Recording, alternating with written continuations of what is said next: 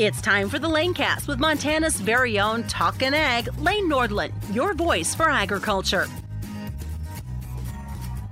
Well, hello everyone, and welcome to the Lanecast, where we are going to continue to have the agriculture conversation.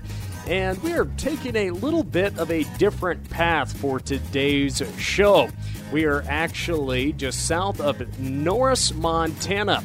Our guest today is Larry Shores. He and his wife Terry own Westrends. If you are in the rodeo business, maybe attend equine events across Montana, Arizona, and even the National Finals Rodeo, you have probably seen their mobile booth. It's actually a horse trailer that is just decked out with hats and gear, and we are at their family ranch just south of Norris, Montana, at the home shop. Larry, how are things going today? Pretty darn good. Getting into the fall and enjoying the weather.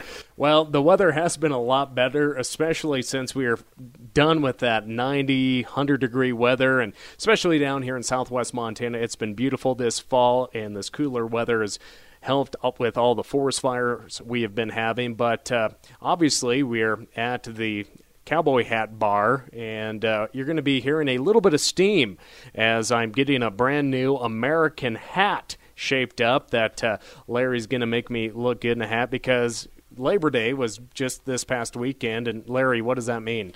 That means it's time to drag out your felt hat or run down and get a new one. Well, I mean, it's just like the the saying you can't wear white after Labor Day, and uh, I've uh, put the straw hat away, and I needed a new felt hat so I can uh, look good on TV and look like I'm actually a cowboy. I always say I go home to help Dad work cows or fence uh, every every few months just so I can wear my cowboy hat and, and seem like I'm legit and don't talk for a living. But uh, uh, Larry, let's talk a little bit about the the operation here and the Mobile Westrends trailer and just how you got your start shaping hats because shaping hats is an artwork. I would say it probably is. I've been doing it a long time, though. I was a college kid and took a job down on Main Street in Bozeman in a store that doesn't even exist anymore. Um, and actually, what was supposed to have been a couple days helping them count inventory turned into a summer job, and the rest is history, so to speak. A summer job turned into a career. That was in 1975. In 79, my wife and I opened our own business, and uh, and took after it ourselves. And like we say, the rest is history. Here we are almost 39 years later, and I'm still shaping hats. Well, as you uh, continue to start shaping that hat, we're going to take a quick commercial break and be back right after this. Your National Cattlemen's Beef Association knows there's what benefits cattlemen and there's what doesn't. Trade, the Farm Bill, technology, and conservation. The decisions being made in Washington affect the life of each and every cattleman. When it comes to the issues, there's simply no room for gray area. To us, it's as clear as black and white. Visit joinncba.org to learn more. All right, a big thank you to the NCBA for sponsoring today's show. But back to the discussion of our cowboy hat that Larry's shaping for us right now. Well, I know the first hat I got from you was my senior year at the high school rodeo finals. My dad's uh, gift to me, uh, his graduation gift, was uh, getting me a black gold Resistol hat. And we were in Bozeman. It had rained a bunch. I think I'd ruined one of my hats because, I mean, it was so muddy there. And uh, I just remember my dad actually got a hat too from you, and he still wears it. Those Resistols are, are pretty good hats. And uh, that's the first time I met you. And since then, I've had you shape multiple hats, and, and I figured it was time to get another hat from you. Yep, and we sure appreciate it. I remember that deal with with you two getting those black golds and uh, inside the building. We were in the Haynes Pavilion yep. there in Bozeman and had all those Resistol stacked outside, and I remember helping you get your sizes lined up.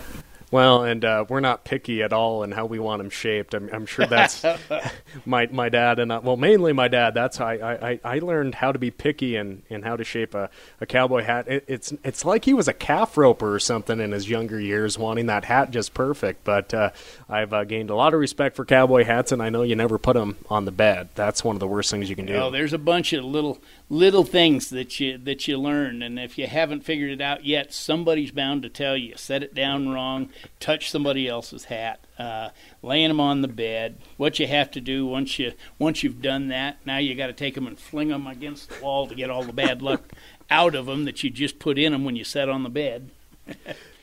Well, let, us just talk. You got this uh, American hat. Let's talk about the hat itself. Uh, where, where, are they made at? Because with the name American, obviously they're made here in the United States. But let's talk about it. And they are. They're in the uh, Dallas Fort Worth area. It's a suburb called uh, Bowie, Texas. And that's where they're still built and uh, and have been now uh, for about I think roughly 20 years, a little less than that maybe. Um, company started though in 1915, and uh, and they've always been known as a small but great company. Um, I, I, have been selling them since the very beginning. Uh, the first store I worked in, we sold American straws predominantly, Resistol felts predominantly, with a little mix going the other way, a few Resistol straws and a few uh, American felt hats, and um, and so I've I've been with them for I'm working on 44 years, I guess, and and uh, I still find them to be right up there with the best. Well, there's been a lot of changes in just the manufacturing and the ownership of a lot of these hat businesses mm-hmm. along the way. Mm-hmm. What have been some of those biggest uh, changes? Because I know there's some ranchers out there, they've had the same hat for years, mm-hmm. and some hats just don't last very long. So you're really buying quality and uh, longevity of those hats as well.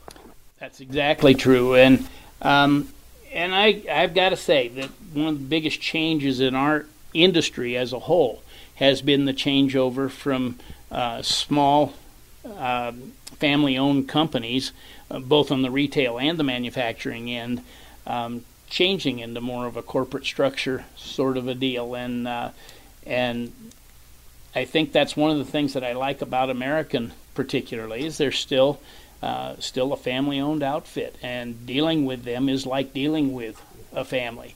If we have a problem, you know, which we just hardly ever do, but if you have a problem, you call and you talk to the boss, and, and that just doesn't happen in a corporate structure. You, you're you're dealing with a customer service person, and it never goes beyond that. Well, uh, let, us just uh, I'll let you start shaping on, on that hat there. Uh, I, I can't shape a hat to save my life and you know that. That's why I come to you, whether it's at the Nile Stock Show and rodeo, and we uh, we spent a lot of time uh, you, with you shaping my hats, and us just going back and forth and BSing, and I, I just appreciate you taking the time. But uh, how long did it take you to get where you could shape hats differently? Because of course you have a style that you like to wear, but every other person coming into the store or the mobile unit, they want them shaped differently.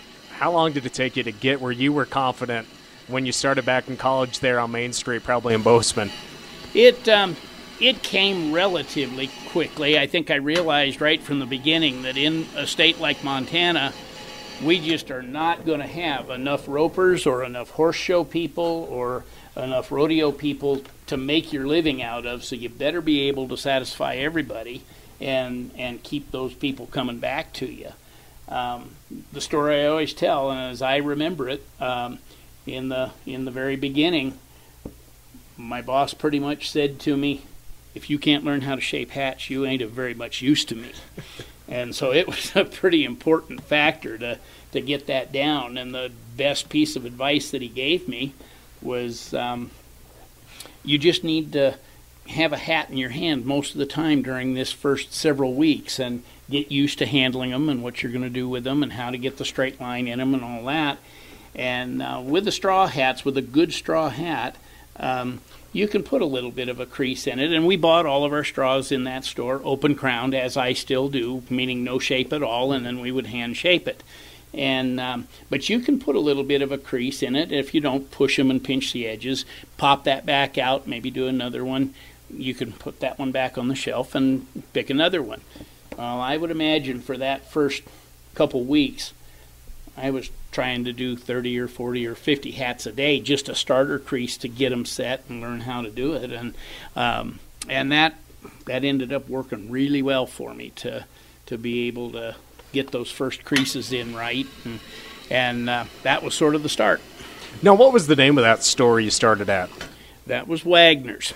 Um, there were three really good Western stores in downtown Bozeman at that time, and um, and Wagner's was the one that I got to work in. It was actually partnered up with one that was on the uh, north side of Main Street. We were on the south side, and up a couple blocks. And then, of course, there was, uh, well, if you're old enough to remember in Bozeman, um, uh, Steve's Country Store that then became Melberg's Country West, and then Sam and George bought it, who a lot of people know, and, and it became uh, Country West Incorporated. They just dropped the Melberg's name.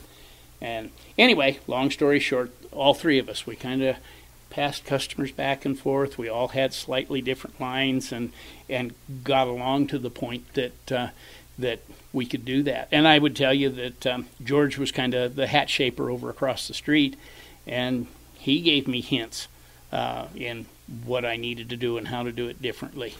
Um, well, Bozeman uh, doesn't have three Western stores on Main Street anymore, and I think that's pretty sad. It's uh, it's changed a lot in the last uh, 20 years for sure, especially in the last 15.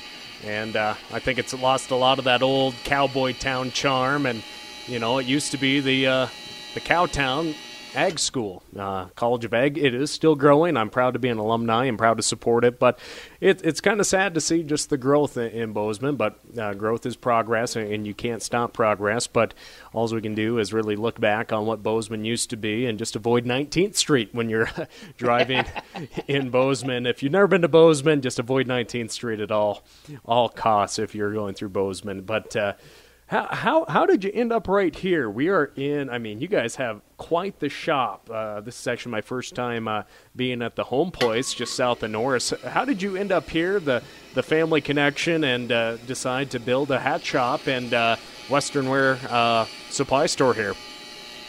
Well, this is actually the place where my wife Terry grew up. Her dad and grandma homesteaded this place. Her grandfather was the original town physician for the for the town of Norris back when it had 2,500 miners.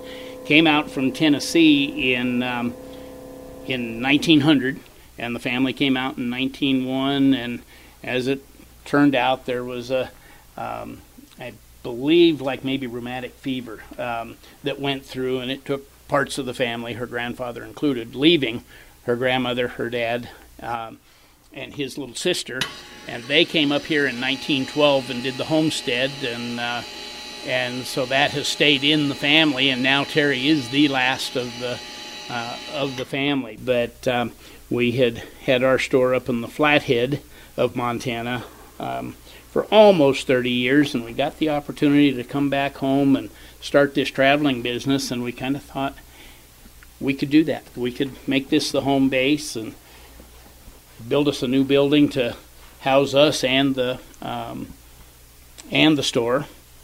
And so now we have both the traveling shop and the brick and mortar shop at least open when we're home, when we're when we're not on the road. Well, uh, I'm, I'm glad I got to come down here and uh, see it because it is beautiful right here. And uh, if you've ever been to uh, Norris, Montana, you either take a right to go to Pony, as I say, or Harris, Harrison's right up that Pony. way. Yep. Uh, I, I frequented the uh, the establishments in Pony, the one establishment, the Pony yeah, Bar. the one. The one. I used to play a lot of guitar there in college. Or uh, you go uh, south uh, to Ennis, and, and the store is located about two and a half miles uh, south of Norris. And uh, Norris is, is a great little spot. They got the bar there, they got a gas station, and uh, uh, the tourism is kind of pulling back after Labor Day, which is, like I said, coming from Bozeman out to out to Norris here. Usually you're passing or, or just uh, behind about 20 vehicles going 40 miles an hour. But um, like I said, I needed a new hat, and great time just to talk about uh, part of uh, the heritage of the West, and that is the cowboy hat. You, you've never burned yourself on one of those steamers before, have you? Not today. this, of course, would be a lot easier to describe if we were on TV, which you can tune in to TV every single day uh, for your ag news. But let, Larry, let's talk about what you're doing a little bit there and uh, uh, kind of making this hat to fit my my pinhead. well, I don't know about that, but what we've learned with you, Lane, over the years is that we don't like too big a brim. I better say that you don't like too big a brim. Um, and this hat comes out of the box with a four and a quarter inch flat brim. And we already know that four inch is about what suits you well, looks good on you, and you're comfortable with it. You don't feel like it, like the hat is overpowering you. And this is this is one of those things where you start to mix the the utility part of the hat versus the the looks and appearance and find that happy medium where it's doing its job but it looks good on the person that's wearing it. What we're going to do is take about a quarter inch off of this brim just to make it a little smaller in dimension for you. Now, there's a lot of people that wear cowboy hats, and there's a lot of famous people that wear cowboy hats. I really don't want to distract you as you're cutting that hat, but you chicken, you. but Larry, uh, who's who are some of those most famous people you've shaped hats for or sold hats to? Oh gosh, probably probably the very top end of my list has got to be uh, a quick story from two Junes ago. Guy rides up on a motorcycle, and uh, he's kind of interested in buying a hat. We go through the whole process. We end up finding him one, and he wanted it shaped just pretty much like I wear my hat. Anyway, because he's on the bike, the hat needs to be mailed. So I, um, I'm at the cash register, ready to get the name and address and all that stuff in. I'm standing there, hands ready to type. What's your first name? John. What's your last name? Stetson. And I know he was just waiting, standing there waiting for my head to snap off my shoulders when I jumped around. And he's standing there holding five fingers up. And he's nodding. And he says, I'm John B. the fifth. So there, that would be the top of the list. Would be having shaped a hat for John B. Stetson. That that is pretty neat, especially just the uh, the the rich history that the uh, Stetson families had, and uh, they've had a lot of lids on a lot of folks, uh, and still do. And still do, and we still sell a Stetson hat. I, you know, I'm I'm proud to say that that that um, there are some of those Stetsons. One in particular, the good old LBJ style open road hat um, that I've been selling since day one. You know, that's that's that's one we've just always carried, and I still have customers for that hat.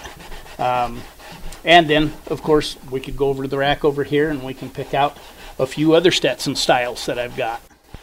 Well, and folks are starting to wear hats more. Not not just uh, the ranchers or the equine enthusiasts. The hats are kind of making a comeback in some fashion, especially uh, mm-hmm. uh, ladies are wearing a lot more hats. That's very true, and I, you know, I think part of what's happening there it's a it's a health thing that um, that has come back around. We've gone a couple generations with with uh, folks not wearing hats as much, got switched over to the ball caps, and um, and I think there's quite a few people that have realized now that they weren't doing their skin any favors, and and now they've had a couple of those pre-cancer zones picked off their ears or something, and the doctor said you really should be wearing a brimmed hat. What they're learning though is that if they can find somebody like us that'll hand shape a hat and can cut brims and all of that, they really can get a hat that, that suits their personality and their body size and structure and face and all that without it having to be a big old cowboy hat that, that's kind of scary to them. Because you're actually, you mentioned that you just shaped up a turquoise colored hat, mm-hmm. and but it's actually a fedora the way yeah. the way that you cut it down and shaped it.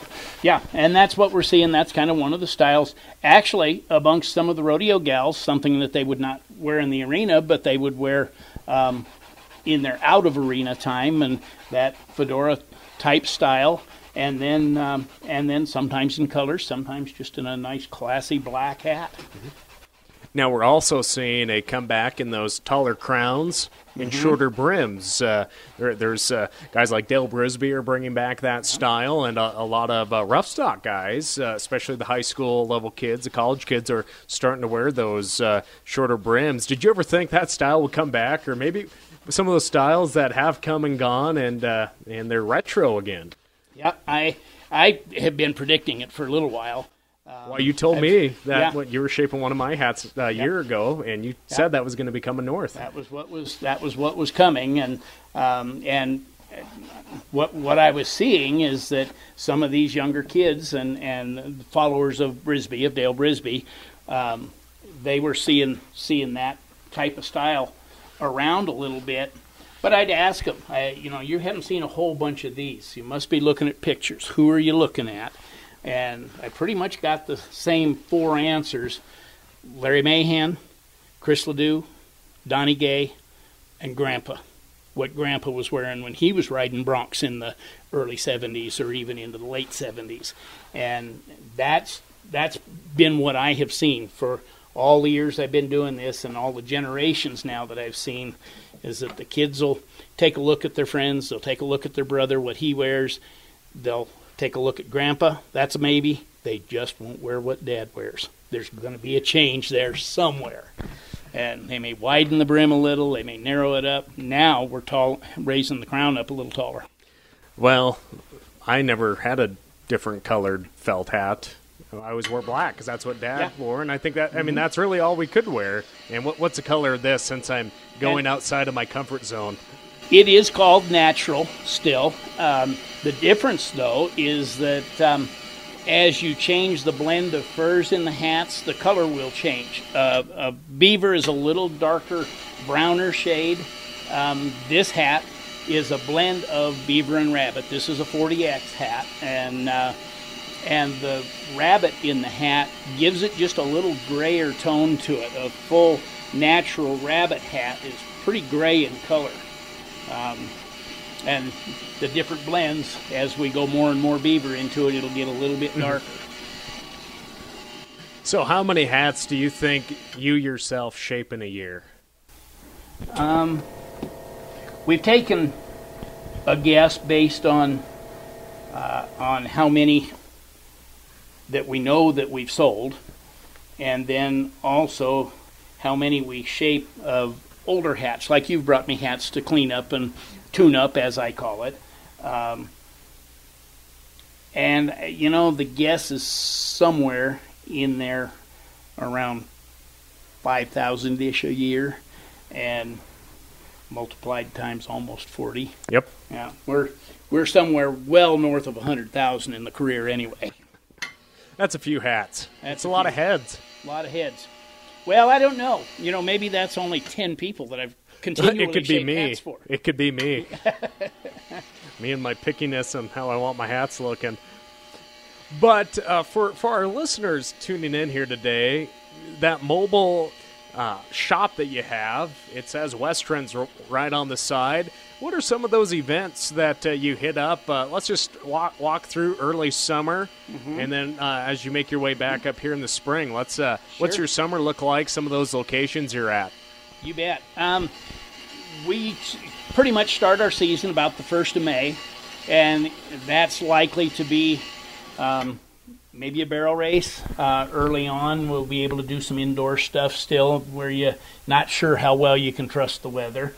Um, but we'll start off with a barrel race or two. Then there may be a high school rodeo in there, of course, at that point. Um, by the time we get to June, then normally we're doing a um, uh, maybe one last high school rodeo, maybe another barrel race, and then we come to high school finals, uh, Montana high school finals, and uh, where we met you probably 10 eight- years ago, or eight, 10 years 10 ago, years ago. something like that. Yeah, and um, get through that, and then we start thinking about high school nationals. We've done the high school nationals for a couple years, although we did miss it this year.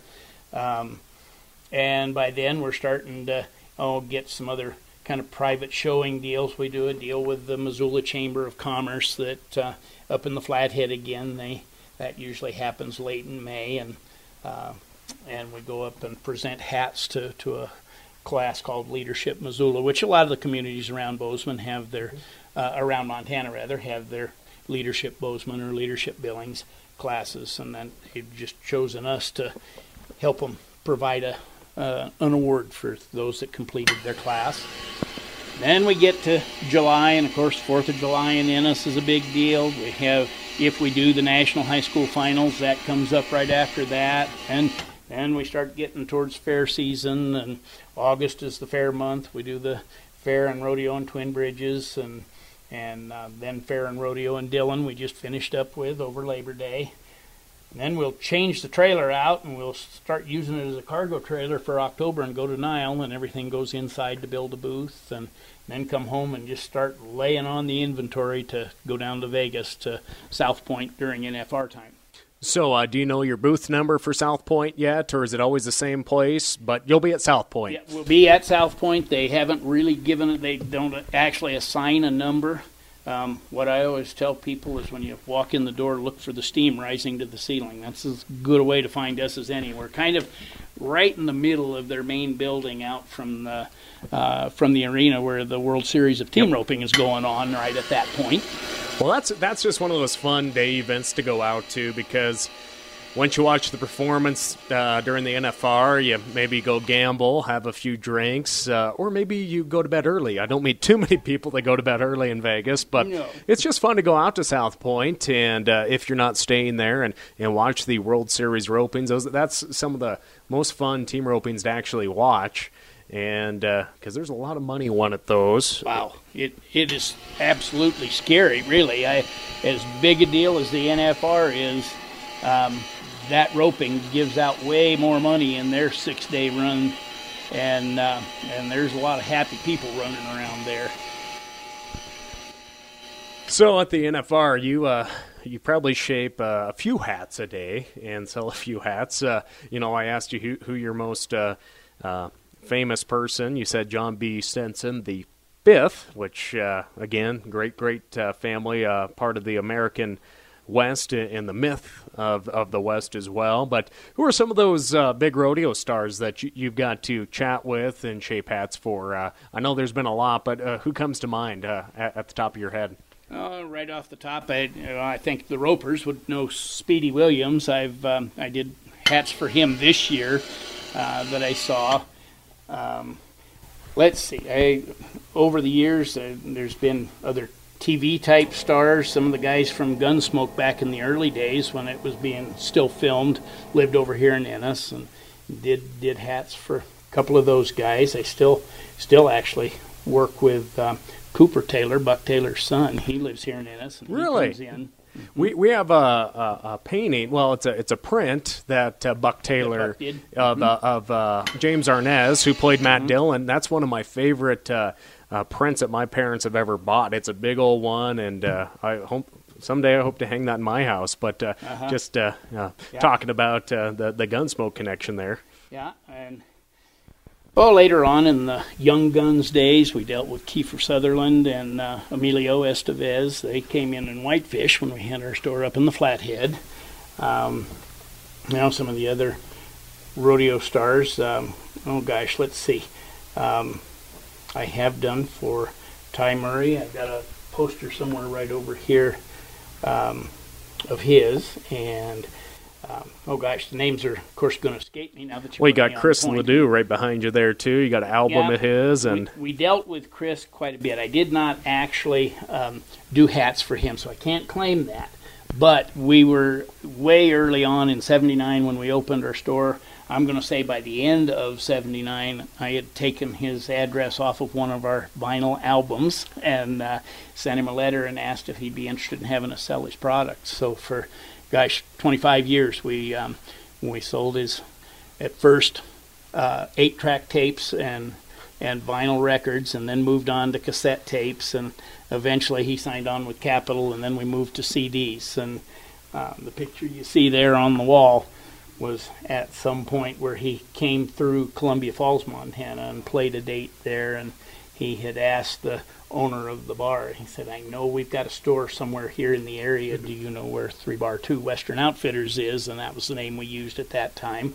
uh, which is our family brand here on the ranch. Um, anyway, they did, and they made sure that we got to the concert. And then Chris called us backstage and wanted to visit for a little while.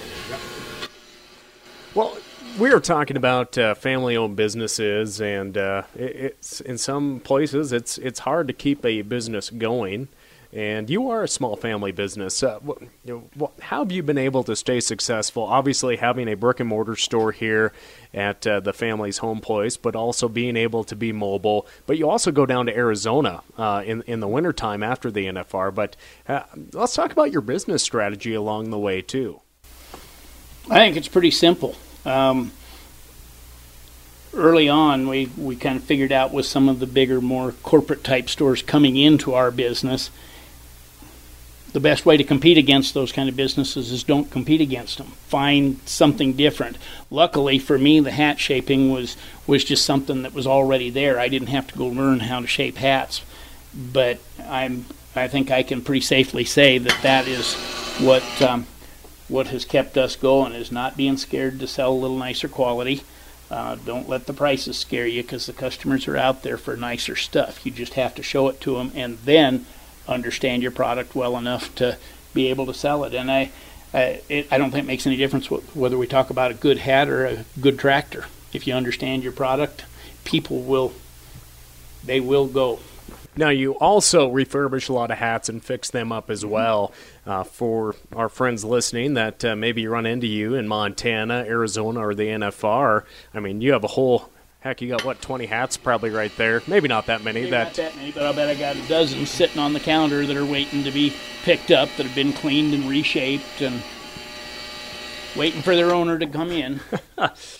Well, and that's just one of the, the many things why I've enjoyed uh, uh, just always talking. I always take time to, to come and see you, We're mainly at the Nile. We run into each other at the Nile Stock Show and Rodeo quite a bunch. And uh, this year I'm actually announcing all the equine events. So I'll just be in the arena. You'll be down underneath the Rimrock Auto Arena. So if you're going to be in Billings for the uh, 51st Nile Stock Show and Rodeo, make sure and stop and see Larry and Terry. And you, you, you have more than just hats as well. Uh, Terry has uh, all that Montana Silversmith uh, jewelry as well, and uh, you have some uh, gears, and that that's also uh, we got we got a bunch of horse tack here as well. So it's not just not just the the good felt cowboy hats and the straws that you sell either.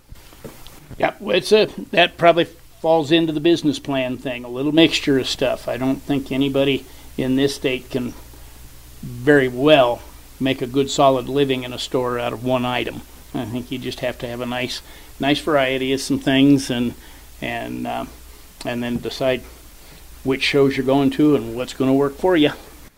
Now, the shape of the cowboy hat that is debated between groups, and it's always interesting talking with uh, folks from urban areas and describing. Well, you can tell the background that person's from based on how they shape their hat.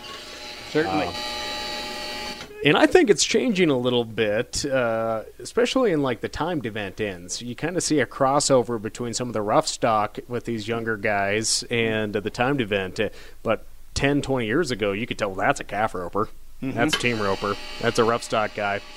But uh, what what are some of those different? Uh, just uh, going the different regions in Montana, going to the NFR, and then also going down uh, into Arizona during the winter time with your mobile rig. Uh, what are some of those uh, interesting uh, ways that you've shaped hats for folks? Oh gosh, I, it is absolutely amazing what some people can come up with for an idea. Um, I had a guy this winter down in Arizona that that really liked a big old finger pinch on the right side of his hat. Didn't match it on the left. He intentionally took a new hat and put this finger pinch into it and drop the corner maybe a full half inch lower than the other side. So it really looked crooked. Oh, that's when, blasphemy. Yeah, yeah.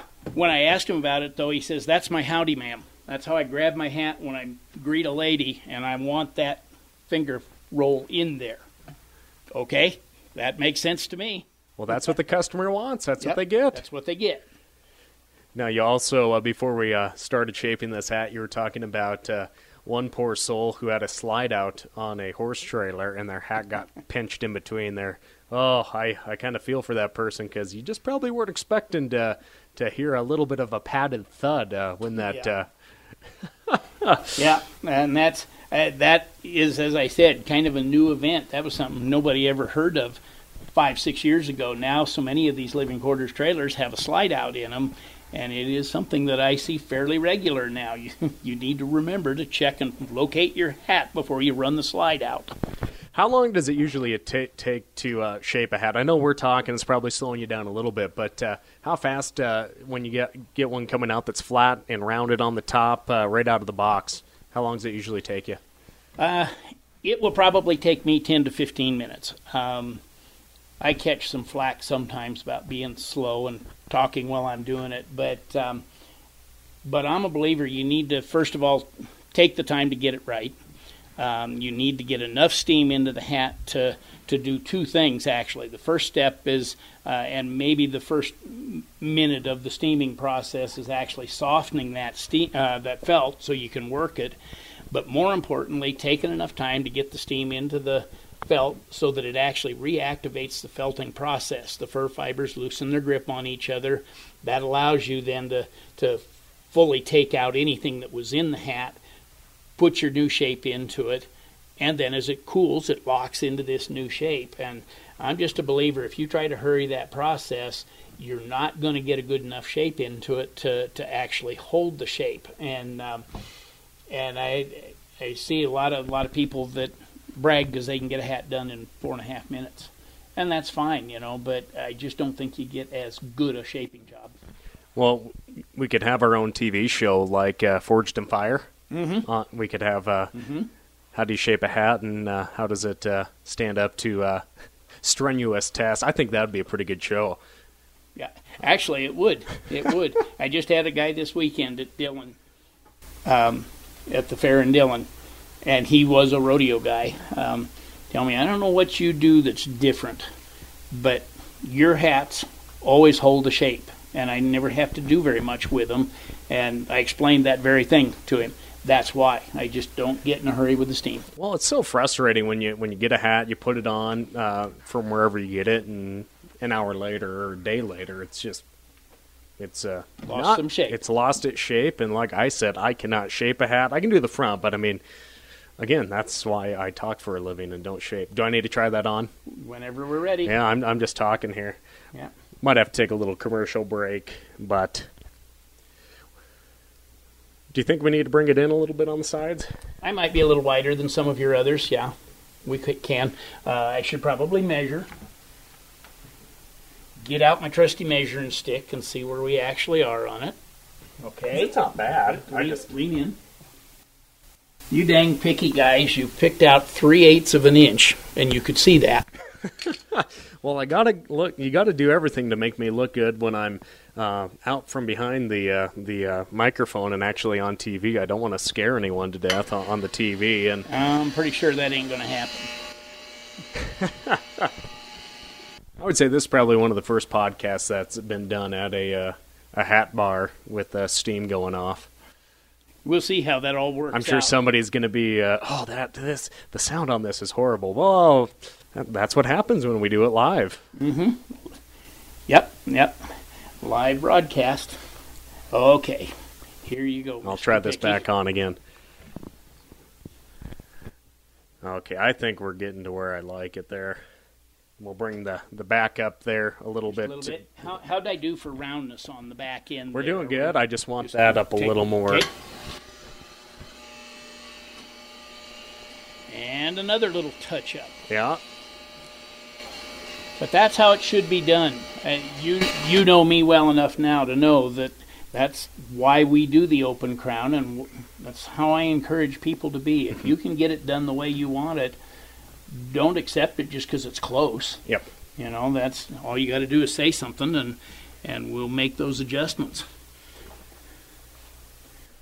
A little more roundness, and we'll be, Okay. I think, in good shape. No pun intended. What's the oldest hat and that you've ever uh, reshaped and uh, cleaned up for somebody? Probably early 1900s. I would say Really? 1910, 1920, somewhere in there. What kind of hat was that? Stetson. Stetson. Often the old oldest hats that I do are Stetsons. The next would be Resistols. Um, occasionally, I'll have somebody show up with a Dobbs or a Bradford, which are old old names um, in the hat biz, and they were maybe known more later on for fedoras than they were for Western hats, for dress hats as opposed to Western. But they did do Western hats as well. Um, one of the one of the things that uh, some of our companies used to do this, it often it's true that um, that the companies would own several different brand names, and um, you'd often see a company that uh, say Resistol also owned the Brads, Bradford and Dobbs names. They'd come into a town, and, and so that they could sell to two stores in town, they would sell the, the Western Western store, the Resistol, and then somebody else that wanted to carry a few Western hats, they would sell them the Bradford line. And, um, and so they weren't in direct competition, but they were essentially the same hats. Um, that was a technique used quite a lot in the hat industry. Now, is Resistol and Stetson are they owned by the same company now too? Is that They, correct? they are now. Um, Resistol, Stetson, Charlie One Horse, and Wrangler are all part of the Hatco company, and uh, all under the auspices of of Hatco. Um, which, you know, as they say, it's a corporate structure, but it sure offers some advantages for them too, being able to to use the same bodies and the same body plant to create their hats, and and gives them quite a bit of range to work from. Are we doing better there? I think we are. Oh, I just knocked my coffee over. It was closed though. Yeah. Oh yeah, we're looking a lot better there, aren't we? I think we're getting there. You're wearing your dad's hat, is what you're doing. No. I tried to go away from the style that my dad had, but it is getting more and more like It's it. getting closer and closer It, to it, dad's it hat. truly is. That's okay. A, li- a little parental respect. How'd that happen? In this day and age. I got my butt butt chewed enough growing up, I guess. I think I remember that in that first go round, you trying to do something different 10 Oh, yeah, years that- ago, and him saying, no, we're not going to have that. And, and he is not a blunt person at all, and he just he tries to you know talk talk smooth. And for those of you that maybe know Larry Nordlund, uh, he is a very blunt individual, and uh, will tell you exactly what's on his mind. So often down there in Vegas um, at that team roping. I I will say that the ropers generally wear stuff pretty similar, but I'll get my stack of hats built up that um, that the guys will get his new hat picked out, and then he'll just go off and have a beer or something while I do the shaping, and I'll have six or eight hats there, and they'll have their little instruction tags on them and it will very simply say 20 year old roper, 40 year old roper, 60 year old roper. and that gives me my starting point, and then we can fine tune when he comes back to pick it up. But Yeah. generally speaking, those age groupings, we can we can nail the shape of the hat just from the age of the person. and you may not want to hear it, but you're wearing a 40 year old roper. Well, I mean, I've always described myself since I've been about 12 years old as a 60 year old man. That, In I mean, kid's I, body, huh? I, I mean, get up early every day, eat oatmeal. I used to get the dirtiest looks from waitresses at uh, restaurants in the mornings. You'd be going somewhere, and you know everyone's having you know bacon and eggs. I'm like, I'll just have oatmeal, and, and they'd always say, "You're like the oldest little man we've ever met." That's why I get up early and go to bed. Go to bed early too. Uh-huh. So, but no, I think we're getting there. That is funny. We got another hat there that's shaped a little different. It looks good on me, but uh, I think we are going back to the Larry Nordlund style hat, aren't we? And that's perfectly okay. It's it's all about what you like and what you're comfortable with, and and that's the beauty of the hand shaping deal is that you can you can get it the way you want it. And this is a good trick for you too to to use. I'm, what I'm doing is supporting it on the outside to create the place for that bubble to go. Okay. And then wherever it is that you need it, and that could be out above the eyebrows Yeah. like the other one was. It could be just dead center. Wherever it needs it, then just work that out a little bit and use your use your fingers. And what I'm also doing now with these fingers is squeezing in. That looked to me like it had just not really a gap, but Mm-hmm. maybe it wasn't touching quite as firmly out here. And so that's what I'm doing is bringing in the sides a little and trying to take the pressure off the forehead. Now that may have changed the shape just a touch too. Yeah. We may need to go back and Because it seems a little too too snug out there pressured now. right Yeah. Okay, I got it too too squeezed in there. See, and this is the last part of the process. The fine tuning. Yeah, the fine tuning and the fitting. Um, I believe you want to get that hat shaped first uh, for the appearance, and then we come back and spend another few minutes on getting the getting the fit just where we need to need to be. And there's you know a bunch of tricks of the trade, I guess we'd call them, um, to either enlarge spots of the hat or to tighten down certain spots in the hat. Um, that's kind of like buying a pair of jeans or something. It doesn't do you any good to have the right waist size if they're six inches too short. With the hat, the circumference is only the first part. Then getting the shape, the head shape built into it, is probably the even more important part. And still, all the things we do right here in the store, there's still no substitute for the wearing of them. You know, getting out and sweating the hat in, as as we used to say. Um, that's what finishes that fit. But the closer I can get to start it off, Yeah. the easier it is f- for you to finish it. And I, it's always my goal to to have you feeling comfortable to walk out the door and wearing the hat and knowing that it's that it's the way you the way you Well, you've it. seen one hat that I just was not comfortable in, and I was ready to throw it in the garbage one day. Uh, yeah, yeah. but we got that resolved. But it did not come from you, so. but we're just making sure that everything looks good. Yep. Yep, this is the part where you take your time. I've taken my time on it now. Now you take your time. And you may want to go over to the mirror behind you, Lane, and that one you can kind of step up into and, and take a look at. I might have these sides rolled in just a little bit tighter. Um, and that might that might be the difference between you and your dad. Yeah. Your dad would have had me probably roll that edge just a little bit more. Yeah. Um, Because what's really the difference between this? I mean, because that's where I can't shape. Mm-hmm. Um, That's just flared out a little more. Yeah, isn't it? exactly, exactly. It's just laid down a little bit more where I rolled that over, which tends to be how they naturally end up. Uh, and, and all I'm doing is kind of steaming that roll into it, which Yeah. is probably better for the hat than breaking it it, easy into that enough to position. try and make it look like that? A yeah, little? Okay. it is. Oh, you'll love this. I might not even have to put my hand on it. Add a little steam to it and just let it relax.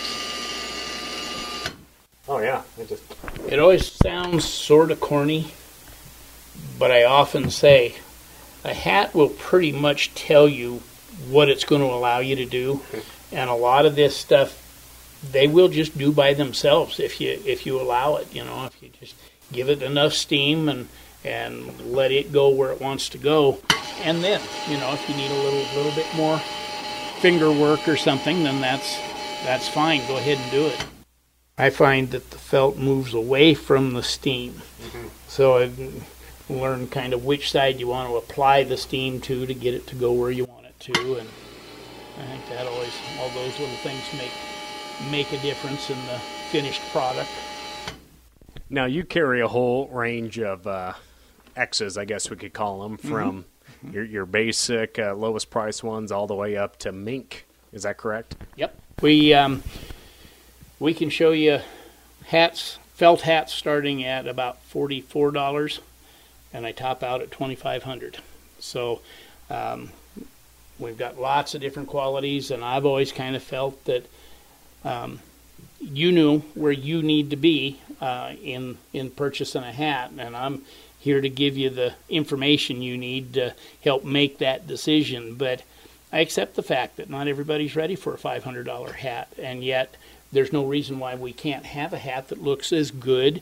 Um, we can get it shaped for them and all the same things. It just won't last the same way, and I'll have to reshape it five times a year instead of once a year, and uh, and that's the major part of the difference. But most of our working guys get into the beaver blend hats and you know like yours it'll be a rabbit and beaver blend of some mixture maybe a 6x from resistol or a 7x from american or maybe we'll step up to that 20x black gold that you mentioned and i sell that 20 Uh, still, in Resistol, I sell it in American. Uh, I've got a few Stetsons in the 20X. Um, you know, and then you just go on up the scale wherever you're comfortable to be, and uh, and figure you're safe to buy without getting murdered when you get home. um, and and all those are part of the decision. Yeah, I don't know if my wife knows I'm actually here today.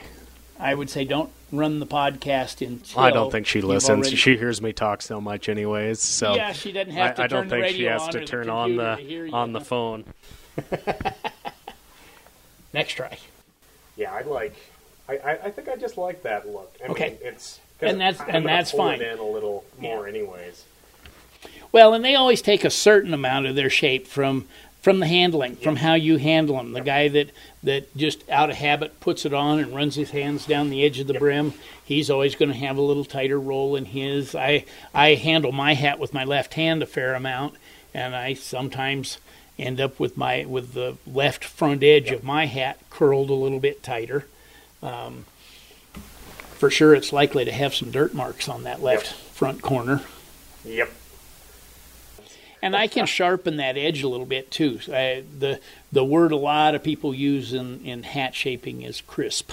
They want those corners nice and crisp. That seems to be kind of fading a little bit now. People are asking me to soften the corners just a little Mm-hmm. Bit, which which I think is good. I think it's a little easier on the hat. Yep. Any any pinching you do on a hat tends to eventually become a wear spot in the Yep. felt. Yep. So if I can keep them nice and soft and and yet clean looking, that's that's my favorite combination. Anything else that we need to?